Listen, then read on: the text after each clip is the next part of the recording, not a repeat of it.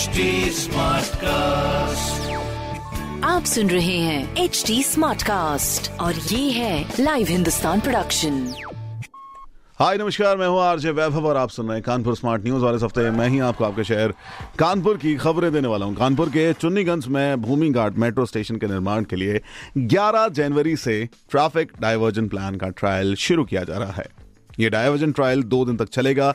अगर ये ट्रायल सफल रहा तो करीब ढाई साल के लिए स्थायी रूप से लागू कर दिया जाएगा। वहीं खबर नंबर दो की बात करें तो कोरोना के बढ़ते केसेस देखते हुए नगर निगम ने एक बार फिर से शहर में सैनिटाइजेशन का अभियान शुरू कर दिया है।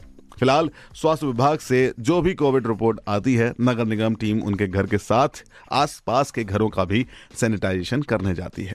वहीं खबर नंबर तीन की बात करें तो आज कानपुर में थम जाएगा बारिश का सिलसिला, लेकिन शीत लहर की फिर होगी शुरुआत।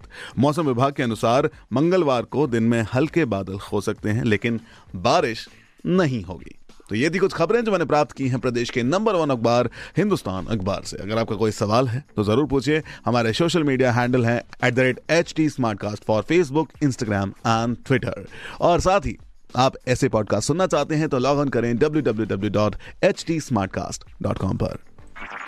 आप सुन रहे हैं एच डी स्मार्ट कास्ट और ये था live Hindustan production smart Smartcast.